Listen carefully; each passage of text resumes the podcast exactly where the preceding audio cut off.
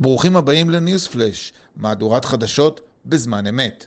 לפני שנצא לדרך ונשוחח על הנושאים הבוערים ממהדורת ניוספלאש, אני רוצה לספר לכם כי התוכנית שלנו משודרת בחסות wine nest, חנות ינות מאוד מאוד מעניינת, שמבצעת התאמה מדויקת בין מגוון של בקבוקי יין שונים לטעמם של הלקוחות.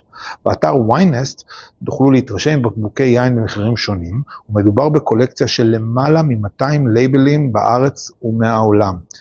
האתר זה www.winest, שזה w-i-n-e-s-t, נקודה store, כמו חנות. והנה הטבה מיוחדת למאזינים שלנו שרוצים לרכוש יינות מ Winest. קופון הנחה מיוחד של 40 שקלים עם הקלדת ההנחה baby. את הקישור לקופון אני אפרסם בכל קבוצות הפייסבוק והוואטסאפ, שם אנחנו מפרסמים את הפרקים שלנו. יאללה, מתחילים.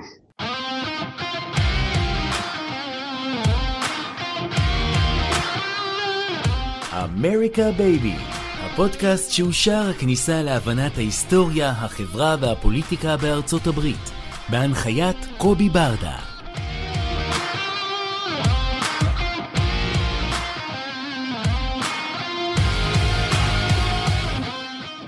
בוקר טוב וברוכים הבאים לעוד פרק של ניוס פלאש. והיום אני אנסה קצת לעשות סדר בכל ההשלכות העולמיות אה, שנגזרות מתוך מלחמת עוטף ישראל. אגב צריך למצוא שם למלחמה, אני חושב שזה השם הנכון ביותר, לא ניתן לקרוא למלחמה בשם 7 לאוקטובר, וגם לא ניתן לקרוא למלחמה מלחמת שמחת תורה, זה לא הגיוני, אני חושב שמלחמת עוטף ישראל זה השם המתאים ביותר אה, למלחמה הזאתי, אה, ואני אנסה להסתכל על כל הזירות הרלוונטיות ולהבין דרכם אה, מה, מה בעצם הולך להיות ומה מתוכנן. קודם כל ולפני הכל אנחנו צריכים לנסות ולהבין למה ביידן מתנהל כפי שהוא מתנהל.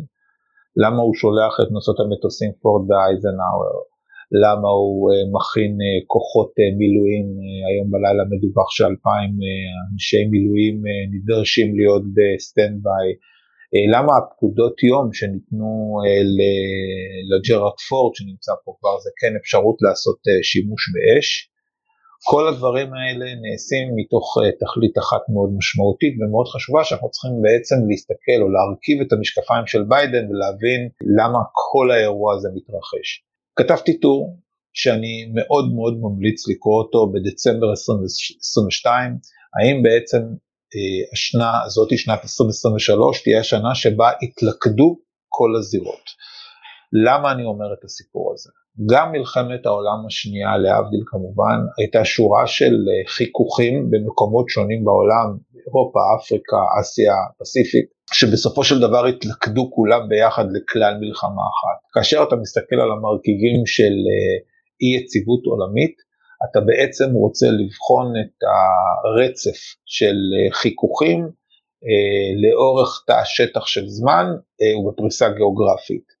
אז יש לנו את המלחמה של רוסיה-אוקראינה, היא כבר uh, מתקרבת לשנתיים, כבר הרבה מעבר לשנה וחצי, ואני uh, uh, דיברתי בטור הזה שאני מצרף אותו uh, בגוף הפוסט, ניתן יהיה לקרוא אותו uh, שמה, על הסיפור של המפרציות uh, וישראל כנגד הציר השיעי, אה, ובסופו של דבר יש לנו גם את הזירה החמה הנוספת של סין וטיוואן. אה, כאשר אה, ביידן מסתכל על כל האירוע הזה הוא מבין שאם תהיה התלכדות של כל שלושת הזירות האלה, אנחנו בעצם נכנסים לתוך מהלך של מלחמת עולם. והוא מנסה להפעיל את כל היכולות שלו יחד עם השותפים שלו האירופאים ובני ברית נוספים כדי למנוע מאיראן לממש את החשש של התלקחות מזירה מקומית, קרי אה, מלחמה בין ישראל לחמאס, לבין מלחמה רב-מערכתית. לא במקרה הוא שולח, בפעם, בהתחלה הוא שולח את נושאת המסטוסים פורד, אחר כך הוא מעלה ומכפיל, כי ככל שאתה שולח יותר כוח, אתה מוריד את הסיכוי להשתמש בו, להבהיר את הרצינות שלך, הוא עושה את זה בשורה של נאומים, הוא שולח לפה את כל הבכירים, וגם אמור להגיע לבקר פיזית בישראל ביום רביעי. אגב, אני פותח סוגריים ואני אומר, לא דבר מובן מאליו, ביידן, אה, בעצם צוות הקמפיין שלו מוריד לו את כמות הנסיעות ואת הטיסות, הוא משתדל אה, לשמר את האנרגיות שלו וטיסה שכזאת היא טיסה מאוד מאוד ארוכה ומאוד מאוד משמעותית, הוא גם מדלג באזור וזה רק מראה את המשמעות והחשיבות שיש לאירוע הזה בתוך המנעד היותר רחב של הסיפור. בואו נסתכל רגע בתוך המערכת הגדולה יותר על הסיפור של ערב הסעודית אה, ועל הניסיון של השלום אה, שממשלת ארה"ב עושה. דיברנו בשעתו על הנושא של אפשרות שבמסגרתה יהיה הסכם שלום בפרק מיוחד שנקרא שרשור המוטיבציות של אה, השחקנים באזור להסכם שלום אזורי. למעשה אם לא הייתה פורצת המלחמה אני הערכתי שהדדליין להצגת הסכם השלום אמור היה להיות איפשהו באזור חודש אה, דצמבר תחילת ינואר בגלל שהמוטיבציה של ביידן הייתה לייצר את ההסכמים רגע לפני האפשרות להגיש את הבקשה לפרס נובל, בקשה שצריך להגיש אותה עד סוף חודש אה, אה, ינואר ומוכרזת באוקטובר חודשיים לפני הבחירות. האירוע הזה של המלחמה ללא ספק תקע את כל הנושא הזה, אבל פתח איזשהו חלון מאוד מאוד מעניין. למעשה מה שהסעודים מבקשים אה, במסגרת אותו הסכם זה סוג של ברית הגנה אזורית.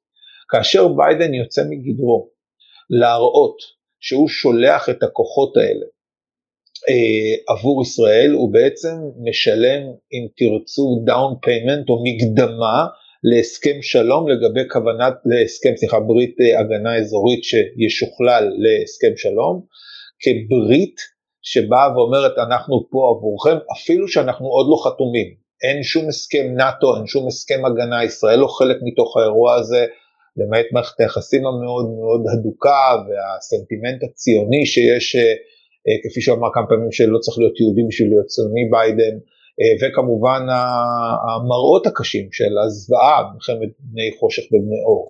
אבל אם אני מסתכל רגע מהנקודה של המערך העולמי, מבחינתו של ביידן אה, זה צעד מאוד חשוב לבניית אמון מול אה, מוחמד בן סלמן, MBS, השליט הסעודי, ולהראות שפיו וליבו שווים. זאת אומרת, כאשר הוא שולח את הכוחות האלה, הוא גם ביד השנייה מקדם בצורה דרמטית את נושא אה, ברית ההגנה ואת הסכם השלום. יתרה מכך, אה, מי שראה ואם לא ניתן אה, לראות את זה בדף הטוויטר שלי, קובי.ברדה, אה, k-o-b-b-y.b-a-r-d-a, את הווידאו של הרעיון מלפני יומיים של הסנטור הרפובליקני לינזי גרם. לינזי גרם הוא בעצם מי שאמור לגייס עבור הסכם השלום, כי על פי החוקה האמריקאית הסכם הגנה אה, אה, שכזה ואפשרות ההשערה של אורניום אזרחי מחייב שני שליש מהסנאט, זאת אומרת אם יש לנו 51 אצבעות אה, דמוק, דמוקרטיה, יש ספק האם לפחות אחד מהם, מנוצ'י נחשב כבר לא דמוקרטי, אבל בוא נגיד הוא צריך לגייס בין 16 ל-17 אצבעות וכדי לייצר את הרוב המכריע, overwhelming מה שנקרא, וההערכה שלי הייתה באותו פודקאסט אה, שדיברתי עליו, על השרשור מוטיבציות, שאכן הוא גייס את זה. ברעיון שמתבצע איתו, הוא אומר שהוא יותר בטוח מאי פעם שיצא הסכם שלום בין ישראל לסעודיה, הוא יתרה מכך, הוא מוביל משלחת אה, דו-מפלגתית לריאד ולירושלים, שצריכה לצאת אה, בימים הקרובים, כדי לדלג בין שתי הבירות ולסגור למעשה, הלכה למעשה את ההסכם, שככל הנראה יהיה בתוכו איזשהו אלמנט של אה, הכרזת אה, סוף המבצע הצבאי, כדי בעצם לייצר את תמונת הניצחון, מתי שיסתיים המבצע הצבאי. ולכן בהקשר הזה אנחנו מסתכלים על אירוע שהוא אה, אירוע שבו אה, שני הצדדים, גם הדמוקרטי וגם הרפובליקנים, עובדים בכל כוחם לאחד את היכולות כדי לסייע למדינת ישראל. למעשה, מעבר למה שכולנו ראינו בתמיכה הבלתי מתפשרת של הממשל שכלל כאמור את משלוח הכוח הימי, פתיחה של מחסנים בירדן ושליחת נשק, מטוסים שנוחתים כבר עם ציוד, בעיקר אה, טילי מיירטים אה, של חץ, אנחנו רואים גם כן את התמיכה הבלתי מתפשרת בקונגרס, כאשר מכתב תמיכה בישראל נחתם על ידי 98% מחברי הקונגרס והסנטורים אה, לנושא הזה. פה ביידן לוקח מהלך נוסף, ופה אני רוצה להסתכל רגע לתוך הזירה הפנימית שהיא מאוד מאוד חשובה. אה, כפי שידוע לכם מהפרק שאני עשיתי שקשור לנושא של הדחת היושב ראש, כרגע מכהן בתפקיד מאז השלושה לאוקטובר, יושב ראש זמני, השם שלו זה פטריק מקהנרי, והוא בעצם מוגבל ל-45 יום. זאת אומרת שאנחנו מדברים פחות או יותר לקראת אזור חודש דצמבר, פחות או יותר, שהוא אמור לסיים את הכהונה שלו. מה המשמעות של זה? ללא יושב ראש קבוע, אין יכולת להעביר חקיקה בכלל, וכזו הקשורה לכסף בפרט. בכלל, בלי שום קשר לכלום. אנחנו צריכים להבין משהו, ככל שאנחנו מתקרבים לחודש דצמבר, והחבילה שבשעתו הועברה ל-45 יום, חבילת החירום שהועברה ל-45 יום כדי למנוע את השאט-דאון של הממשל, תתקרב לחודש דצמבר, הרי שהבעיה והחיכוך יגדל. למה? חודש דצמבר זה החודש של Christmas, זה החודש שבו בדרך כלל אנשים מתחילים במסעות הביתה, מדובר על מיליוני, עשרות מיליוני אמריקאים שנמצאים בתנועה, ואם הממשל הפדרלי לא עובד, זה אומר ששדות התעופה לא עובדים, זה אומר שזה אה, פאודה מטורפת, וזה אירוע ששתי המפלגות לא יכולות. אשר על כן, מאוד יכול להיות שישראל תהפוך להיות איזשהו סוג של קטליזטור כדי להדביק מחדש את הרפובליקנים והדמוקרטים להגיע לסוג של הבנות על אה, תפקיד היושב ראש. איזה סוג של הבנות? זה יכול להיות כל מיני הבנות. זה יכול להיות האפשרות הטבעית ביותר וגם ההגיונית ביותר שהרפובליקנים ישתמשו ברוב שלהם, אה, וכך בעצם אה, אה, להגיע לסיטואציה שבמסגרתה היושב ראש ימונה מבין השחקנים הקיימים בתוך המערכת למרות שאף אחד, סקליס כבר הודיע שהוא לא מתמודד והוא מוריד את המועמדות שלו, ג'ורדן לא מצליח לגייס את הרוב הראוי ויכול להיות שיקום איזשהו מישהו אחר במפלגה הרפובליקנית שיצליח לגייס את הרוב, זאת אומרת הרוב קיים, אבל להביא את אותם אה, שמונה תשעה סוררים שהיו גם אלה שהצביעו עם הדמוקרטים והעלו את ההצעה כדי להדיח את היושב ראש הקודם מקארתי, אה, כדי לכהן כיושב ראש. אופציה אחרת היא להסכים אה, להאריך את התקופה של היושב ראש הזמני, להגביר לו את הסמכויות, קראתי כבר שיש יזמויות שכאלה, והאופציה השלישית שהיא מאוד מעניינת וצריך לבחון אותה זה אה, הדמוקרטים ייתנו את כל האצבעות שלהם למועמד אחד ספציפי במפלגה הרפובליקנית שיוכל לגייס לבו 10-15 חברים ובעצם אה, לייצר איזשהו ספליט בתוך המפלגה הרפובליקנית להראות שקיים את הרוב ואז האחרים יצטרפו אליו, זה אופציה מאוד מעניינת שאני מעריך שגם יכול להיות שבסופו של דבר תקרה כי הלחץ להעביר את התקציב הוא מאוד מאוד גדול. ביידן בחוכמתו כי רבה מנסה לכרוך את נושא ישראל יחד עם אוקראינה, כי היום אוקראינה הפכה להיות למוצר רעיל. הוא לא מצליח להמשיך את הסיוע ומבחינתו של ביידן כמי שמתכנן את האסטרטגיה הגלובלית מאוד חשוב לו המשך החיזוק הכוחות באוקראינה שהם boots on the ground במאבק שלו נגד אה, רוסיה. אה, היכולת של העברה של כסף לאוקראינה אה, תהיה תלויה ככל הנראה בכריכה שלה עם ישראל.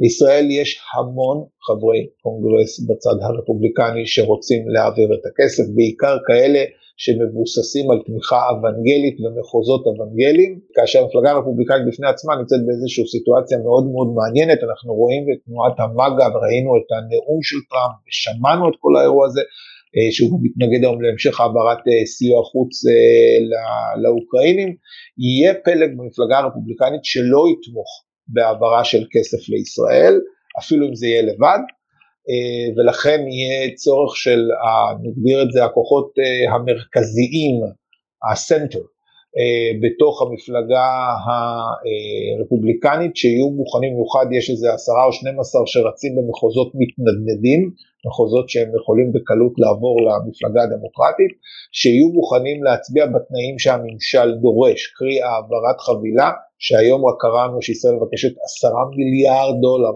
אה, סיוע חירום, אה, כדי שניתן יהיה להעביר את הנושא הזה ביחד. לאן אנחנו הולכים מכאן? להערכתי אה, יש ניסיון כן ואמיתי של ביידן למנוע מלחמת עולם. אם איראן תיכנס לתוך האירוע הזה, הסבירות לגלישה למלחמת עולם גדלה בצורה משמעותית, ולכן הוא שם את כל הקלפים שלו על מהלך הרתעתי מול האיראנים. צריך להבין, לאיראנים יש צבא של 300 אלף איש, כל מיני יחידות מתאבדים שהם אספו בשר תותחים, אפגנים, פקיסטנים, ערב רב של אנשים שהם מגייסים אותם, מציבים אותם בעיראק ובסוריה, מתוך מטרה שהם ירצו לעבור קדימה למהלך יחד עם החיזבאללה ויחד עם חמאס לייצר איזשהו מהלך רב זירתי כדי לגבות מחיר ולהביא בסופו של דבר למה שהם דורשים, להשמדתה של ישראל. כאשר אתה שולח את כוח האש כפי ששלח הנשיא ביידן, הוא בעצם מעביר מסר מהדהד לאיראנים שיהיה מחיר מאוד מאוד משמעותי שיגבה מהם עד לרמה של החלפת השלטון. אנחנו שמענו גם את הסנטור לינזגרם מאיים להפציץ את הארבע refineries, המזקקות הדלק הגדולות, והתרחישים הם של גלישה עד שימוש בנשק טקטי כזה או אחר, מתקצר.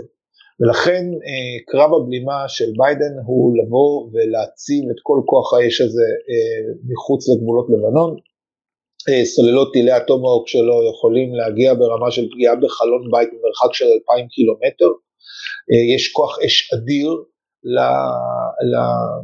לנוסעות מטוסים האלה שיהיו באזור, והוא מהדהד, זה גם הסיבה שבגללה הוא מקפיד ועושה את כל המאמץ להגיע לישראל כדי להבהיר לשחקנים באזור מה המשמעות של כניסה למלחמה רב זירתית עם ישראל. אני רוצה להגיד בזהירות, שבהינתן הקרדיט הראוי שאנחנו מקבלים ממדינות העולם, כולל ההתקפה שהייתה אתמול על בריסל, וכולל הפעולות החכמות שעושה הממשלה במתן מענה לאוכלוסייה האזרחית, מעריך בצורה משמעותית את הקרדיט שיש לנו לצאת לתמרון הקרקעי שיקרה להערכתי בימים הקרובים, אחרי שיגמרו להשלים את כל ההכנות המודיעיניות, לאסוף מודיעין מכל השבויים על העיר התחתית, צילום מצב של מה שקורה שם, וכניסה מלא מלא למבצע בסגנון חומת מגן. והערכה שלי שתמונת הניצחון או תמונת הסיום של זה תהיה בעצם אחריות במסגרת הסכם שלום שישראל, סעודיה ומצרים ייקחו על השטח ביום שאחרי דיכוי תנועת חמאס. המערכה תהיה קשה מאוד, האובדן יהיה עצום, אבל אני אופטימי שבסופו של יום אנחנו נוכל לייצר, כפי שאמר המנוח שמעון פרס, מזרח תיכון חדש, שבו איראן וחיזבאללה מורתעות מאוד, והאיום מדרום בוטל דרך יצירה של חיץ עם סוללה של מוקשים וכן הלאה, ואיזשהו ניהול שהוא יהיה מצרי סעודי ישראלי על הרצועה.